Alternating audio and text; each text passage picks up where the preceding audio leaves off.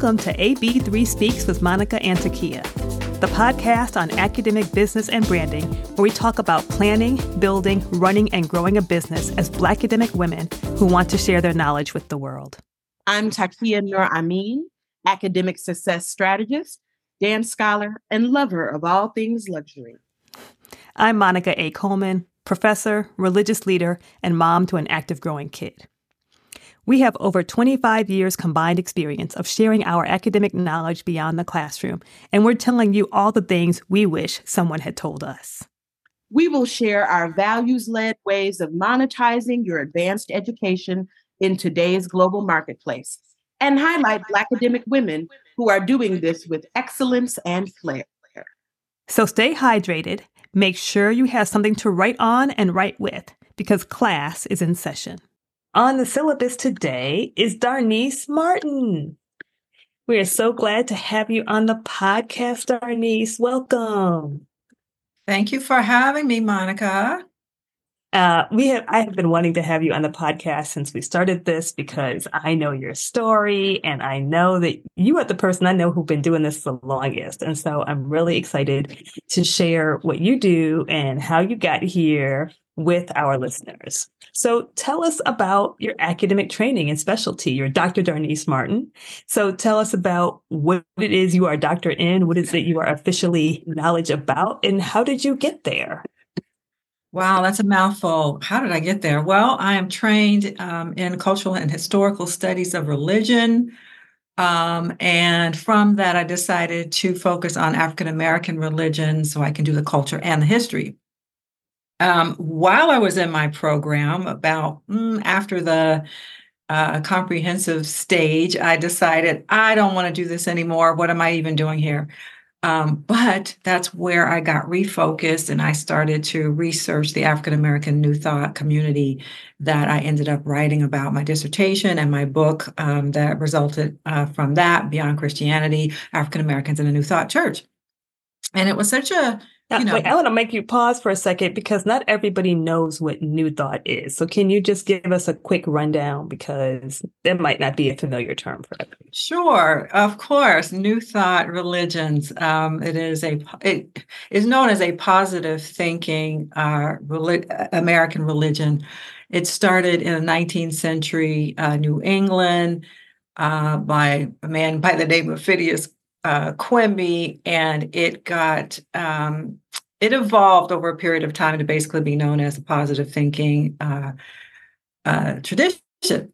Uh, today, we see that proliferating in our society as people talk about manifesting and as people talk about uh, the law of attraction. But it is the spirituality that basically undergirds the ideas behind why manifesting works. Or, you know, some people say, no, it doesn't, but it's because they don't know the spiritual um, grounding of it.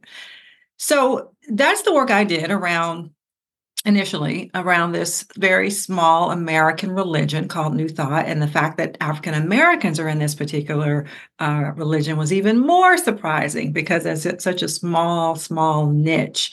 And that's why it became uh, of interest for me to do my dissertation on that and to uh, subsequently publish with NYU Press. It's kind of unheard of in a way. Um, there are a lot of you know practitioners there are a lot of, of, of ministers but as far as people who are doing actually scholarly work, um, I'm kind of it. the go-to person. Now you are second career too, academic. So can you give us a short rundown of how you even got to do this degree in religion from what you were doing before that? Yeah, um, yeah. My life, my career has not been a straight line. It's been rather circuitous. So, as an undergrad, I majored in uh, fashion uh, at Kent State University. I'm from Ohio, and you know, when I was in high school, I decided I want to major in fashion, and I was going to be an executive in the fashion industry. Well, I started off in that career and pretty much found out that it was my Devil Wears Prada nightmare, and it was not what I wanted to do after all. Um, and it took a great deal of personal reflection and feeling like a failure, as one does in the early 20s, right? What have I gotten myself into? I'm on the wrong corporate track. And with much introspection and and fear and, and, and uncertainty and doubt, really, I was like, what am I supposed to do now? and the little voice came and said, "Go go back to school." And I was like, "I'm not going back to school. Not only go back to school, but go to seminary." Oh no, no way. But eventually, that small voice won out because I really did realize that my first love was studying, was reading, was writing, and I'd always been interested in religion and history and um, uh, mythologies and you know world cultures. I'd always been interested in those kinds of things. And my mother of course knew from the start right? She told me you should be a teacher or a lawyer and of course i didn't listen to her i went on to be um, in fashion and then i hated it and was she right yes my mother was right so i went back to school went to get my master's and then what am I going to do with a master's in theology? Um, get a PhD in theology. So, considering that I did not want to be a minister, that was never um, in my mind at all. So, when I was in my master's program at the Methodist Theological School in Ohio, outside of Columbus, aka Methesco, for those who know, um, fortunately, I had professors who were guiding me towards a doctoral program, even when I didn't know what that really meant. But um, I was fascinated by what they did for a living. Wow, I can talk about religion for a living. I can what? and you know they they really supported me in applying to uh, programs and so i applied to notre dame and i applied to the graduate theological union in berkeley and um, i decided to go to berkeley and then um, yeah, so I started with one idea in mind. My early early part of my my doctoral work was in historical Jesus because I was doing that historical stuff, right? Historical Jesus. Uh, and then at my comprehensive stage, I was like, oh, like once again, once again, I had the idea. What whose idea was this? No, I don't want to do this anymore. This is this is all wrong. And one of my professors, thankfully, uh, James Noel, pour libations for him, said, What about that church? you go to. Isn't that church African Americans and New Thought? And I was like, um, yeah, and and so he really helped me to figure out, get my mind right, that where I was, where I was actually positioned in Oakland, California, was the the work. And it was um like a light bulb going off over my head. And it was also the thing. I mean, I was really excited about it once I once I could really say, "Wow, this is now the culture." Oh, I get it. Oh, I get it. I did the historical part of religion. Now I'm doing the cultural part. Oh, so I could kind of see the breadcrumbs kind of lining up for me at that point. And um, yeah, so that's how I got well, I know we met right around the end of your career, your doctorate program, right? We were both funded by what is now the Forum for Theological Exploration. And as people do, you went and got a job. I went and got a job, at least especially at that time when the market was, you could just go get a job. and then I was like, Darnise is out here doing relationship coaching. What is she doing? And who does this? And does that have anything to do with religion? And I thought it was just the most like you're out there being like a matchmaker or something. And I thought that was the most interesting and different thing. And so, you know, I would love for you to tell us about your business. Absolutely. But I, are you a matchmaker? That's I'm just saying that's what I thought. Okay, okay, okay. People have know I have known Dr. Monica A. Coleman for a very long time. And so um, not only is she, yes, she thought it was fascinating what I was doing, but she also said, I have questions about this new thought thing. And um, she asked me some really good questions that I really have answers for and it caused me to to really think a lot about it and to pay some attention to what she was doing which was process theology and that has helped me actually. So we met you know and um yeah. And so yes i was always i, I don't know I, I, don't know why but i always had this um entrepreneurial mindset going on and somehow or another i had the i well I, i'll put it this way. People always came to me as the counselor people always came to me as a counselor and I got it in my mind in the early, early 2000s when people started doing um, blogs and, and email newsletters um, to start writing about, I don't know, life stuff. And um, I don't know. It really is kind of funny to me. Sometimes I really do think to myself, what made me think I could do this? And but I started doing it and I was looking around at the time again, early 2000s. So, gosh, we still had, do we have AOL? Yeah, we had AOL. and I, I got a, a, a, blog and a mailing list, and I started sending out this mailing list to people. And that meant that I had a community who was kind of regularly listening to me. And my thought has always been relationships are spiritual work. So so I knew early on, and, and it's still true today, that you know most people are looking for relationships to make them happy in a way that's not really, let's say, fleshed out or not necessarily mature, because we just think somebody else is going to make us happy, but we have to bring ourselves to it. And so, um, do I still do coaching around relationships? Not specifically, but because that is such a major component of how we live, of who we are as humans that is never off the table. But the way I do relationship um, coaching is helping people understand who they are and where they are at this point in their lives, how they got here, so that they understand what kind of relationships they are entertaining, what they're attracting, what they're entertaining, what they're allowing. And, and that's really more it's it's it's it's more important um, than, oh, fix me up with somebody. Because we've got to work with core values. And if a person doesn't know what their core values are, then they'll be out here looking for just who's ever cute or whoever has money. And then they'll be, you know, crying on my shoulder later.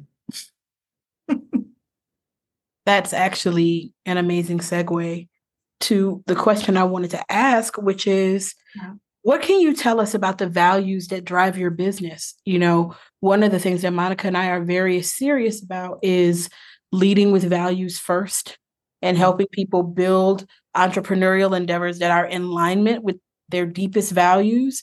You know, some entrepreneurs are just excited by the process of selling. They don't necessarily care what they're selling. It could be toilet paper, it could be a mousetrap, it could be a VIP day. What excites them is the transaction. And that's fine. But we're really trying to Mm-hmm. help people cultivate businesses that are in alignment with their deepest values so that they have something that is sustainable and that grows and shifts and changes as they grow and shift and change. Mm-hmm. So, what values really drive or animate the work that you do entrepreneurially in the world? Mm. Well, there's a couple things like really, I say clarity, confidence, courage, but the value is um, each one teach one. When you get somewhere, reach back and grab somebody else. Reach back and open a door for somebody else. Um, and I say that because I feel like a lot of times when I'm talking to other women, uh, Black women in particular, they're, they're telling me a story, they're telling me about something that has them stuck. And I'm like, oh, I know you can just do this one thing right here, and it's really going to open up a door for you. It's really going to transform. And I think I've cultivated that over the years of listening to people and their stories. And so, what's important to me is like, oh, you know what? Look, let me save you some time. Let me save you some trouble. Let me point you in the right direction. Please get off that, you know, track over there. It's not serving you. Please get off that hamster wheel over there. Please don't do that no more. Like, because I just feel like it's part of my um not responsibility is not really the right word, but charism, gift, vocation to see that somebody else is in a certain place. And if I know, I feel like if I know the answer or an answer, I have to give it to her. Right. And so I've certainly given stuff to people who couldn't pay me and, you know, it wasn't even about that. I just was like, look, girl, I look. and even if they can't work with it in the moment, if they can put it in the back of their head and it's going to cycle through again, and maybe they're going to call me and they're eh, they're able to pay me later on. But that wasn't, it was just me seeing them in the moment. And I realized like there have been so many times in my life when I wish some, I could say to somebody, I wish somebody had just told me this little piece right here because sometimes it's just a little thing, it's just a little hinge moment. And so I feel like I I just I, I don't know. I feel very strongly that I have to give that. That's the part I can give because I don't have to be so worried about, wow, is this person going to pay me? Because a lot of times, even when I tell somebody, they're not in a position to make a huge change in their life in that moment anyway. People need support, right? And either they can find it in their environment or they will hire me later. But that's later. Like, I'd rather just see you get your feet under you. I'd rather just see you feel good about who you are. Oh, your last response is so rich because it says so much about, you know, who you are and what, you know, what really drives your business. But, you know, you have been in the game, so to say, for a long time. And Takiyah was just saying, you know, some people um, just sell for the sake of, they love the thrill of selling and that you know, when you're values led, you have this value that undergirds your business as it evolves over time. And I was like, you know, you're one of the few people we can ask, how has your business evolved over time? Like, are you doing the same thing you were doing in 2003, 2004? and if not, was it a one pivot, two, three pivots? Can you tell us a bit about that? Because we don't often get to hear about this. Yeah, I've been at it a long time. Um, I remember in the earliest days, I was doing what I thought I had to do, should do. And so there were a few women I was following. Um, they weren't necessarily culturally competent, right? It wasn't ne- necessarily a match.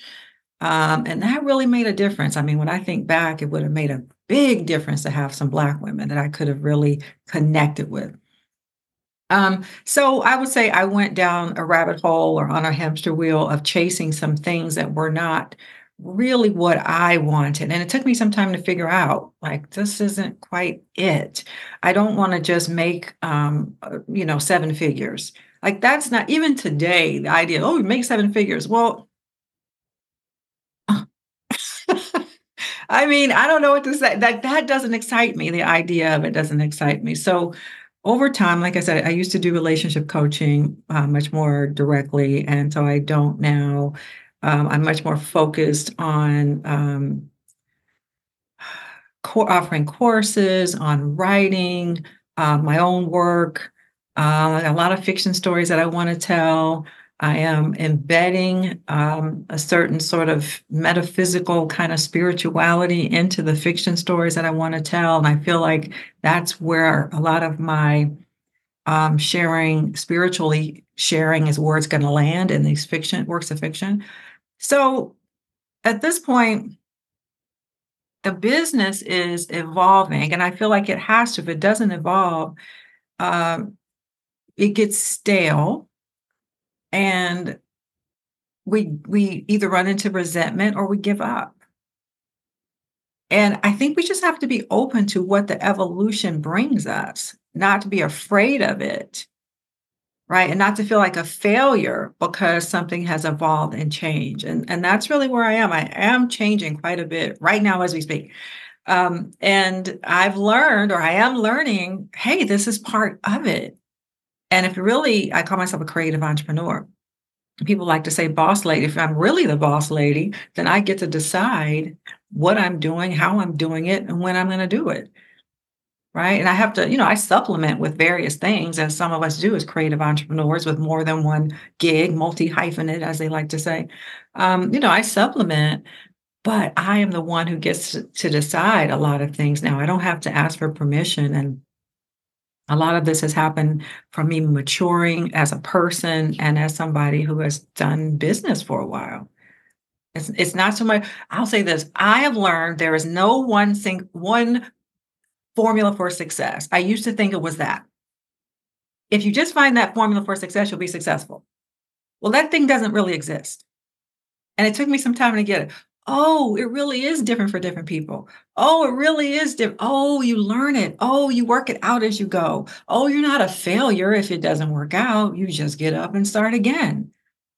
And that's something about the entrepreneurial spirit that one has to have, I think. You know, you you really have to be able to withstand the ups and downs and you know you might fall and scrape your knees and you got to be able to get yourself back up a lot of times it really is getting yourself back up when you're an entrepreneur. Um, and again, you, you can't expect things to just happen, fall in your lap, and just be miraculously, oh, you're six, seven figure earner. Like that part doesn't really exist. And so those people who are following influencers and they're like, oh, I woke up tomorrow, woke up the next day and I, and I had, you know, seven figures in my bank account. Mm, probably not. probably not. And if you did, mm, I have to wonder. That's that's that's so unusual that we're probably not doing the same thing and you're not the one I should be comparing myself to. I'm over here chuckling because, you know, the language of being a six figure earner or a seven figure earner is so hot right now in the world of online businesses. I'm finding entrepreneurs leveraging that language even when it may or may not be relevant to their niche market or even possible mm-hmm. for most in their niche market. And you run into a lot of people who also try to sort of sell their lifestyle mm-hmm. um, to try to get people to enroll in whatever program or product offering as opposed to here's the knowledge that we're trying to share you know we're very keen in the ab3 space around the fact that we're trying to help women monetize the knowledge they want to share with the world which also allows you to maintain some personhood and some privacy you know you're not selling how to be me class on the internet, you know, uh, you know, because uh, that's impossible anyway. You know, there's something about the the sort of ethics of that that don't really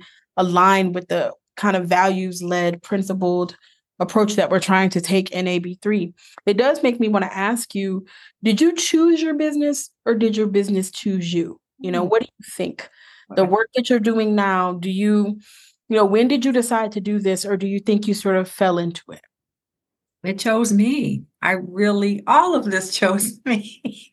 Sometimes, as I said, I really wonder why am I doing the things that I do, right? Not to say that they're foreign to me. I mean, you know, it's based upon the interests I have. I've always leaned into these kinds of things, but it's really, it, it all chose me. I was I'm the person who people seek out for advice, for counsel, for, you know, they can say, you know, share nearly anything and they feel that I'm going to keep it confidential. And I've always been somebody who wants to read and write and, you know, so I have the skill set to go with, go along. But um I'm trying to remember, Takiyah, I'm trying to think of a time um, and I can't think of a time because it's always chosen me. I mean, I was a very shy kid and shy teenager, but once I got out of undergrad, somehow or another, now we're talking. No, I'm going to say by like late 20s, I was somebody's confident already. Oh my gosh, you just made me think of something. I was the confidant to my boss when I was in New York working in fashion, one of my very first jobs at Liz Claiborne in menswear, he was the vice president of uh, menswear manufacturing. And I really became his confidant. And I was about 24, maybe, and he was probably 40 something, 45 years old. Um, and so when I look back, I was like, why was this man asking me all of these questions about his life. But it's like one of those things that shows up to show you here, go this way, here, come this way. Here is your vocation. And of course, we, I mean, many of us avoid it and say, no, not me. But um, I stepped into it and I said yes. And more of it keeps opening up, even to the point sometimes where I'm like, do I have a sign on my forehead? Do I have a light? What is going on? People are just lined up to talk to me. Right. So at some point you took this thing that was just happening though and you inked it. Oh yes. Oh yes. Tell us about, you know, going from, you know, you realize people are telling you things and of course the advice you're sharing comes from your principles, right? Because New Thoughts really it's kind of a philosophy. It's a way of life, right? As well as a spirituality. Um, so how did that become your business?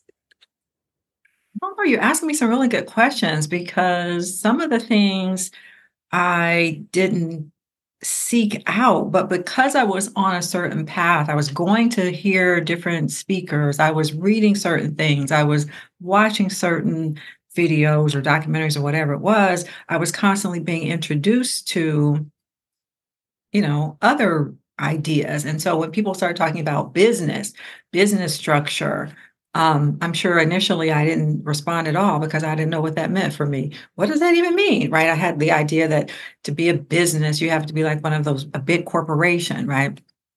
But eventually I got it in my mind. You have to be responsible, you know, fiscally responsible. You have to have structure. You have to have, and um, I met the person who's still my accountant today. And he started talking to me about that. And I, and I will share uh, openly that I was probably resistant and, and I had to hear him say the same things over and over about business structure and about um, taxes and about corporate structure. I just hear that over and over. And I think a lot of us really do because we're not used to thinking about that. And and especially those of us who grew up, you know, middle class or barely middle class black people, that wasn't something you were talking taught about. So I had to hear it a number of times. And so the people who are part of my my team or my board of directors, so to speak, the ones who really support me in the various things that I do, business coach, accountant, I feel like they have educated me. And I've had to, I have had to, you know, think outside of my creative comfort zone to think about business and fortunately, I have good people who have helped me like, this is why you do this. This is what you do. This is why you do this. This is what you do. Even if you don't get it right now today, Dr. Darnise, just do it. And then you'll see that it benefits you. Okay. So sometimes, you know, as we think about entrepreneurship, we get bogged down about those things. Um, but thankfully there are other people who are in their zone of genius to help us and we don't have to do it all. We don't have to reinvent the wheel. We can hire somebody uh, to do it uh, maybe get some you know complimentary advice initially but at least somebody who helps us understand why these things are important as we build out because they become very important as you build out. When you get a tax bill you weren't expecting you're like oh i'm not going to jail for taxes. What happened like if I go to jail, it's got to be something big, something exactly, good. Exactly. Somebody else better be going to jail too. Who also signed these tax forms? What? so I, I just I share that to say, like, you know, don't feel on don't feel like oh i should know that before i start oh i should know everything oh i i don't know that part so i can't do any of it no you can get started you can you know just realize there are people out there who are professionals and that's their zone of genius.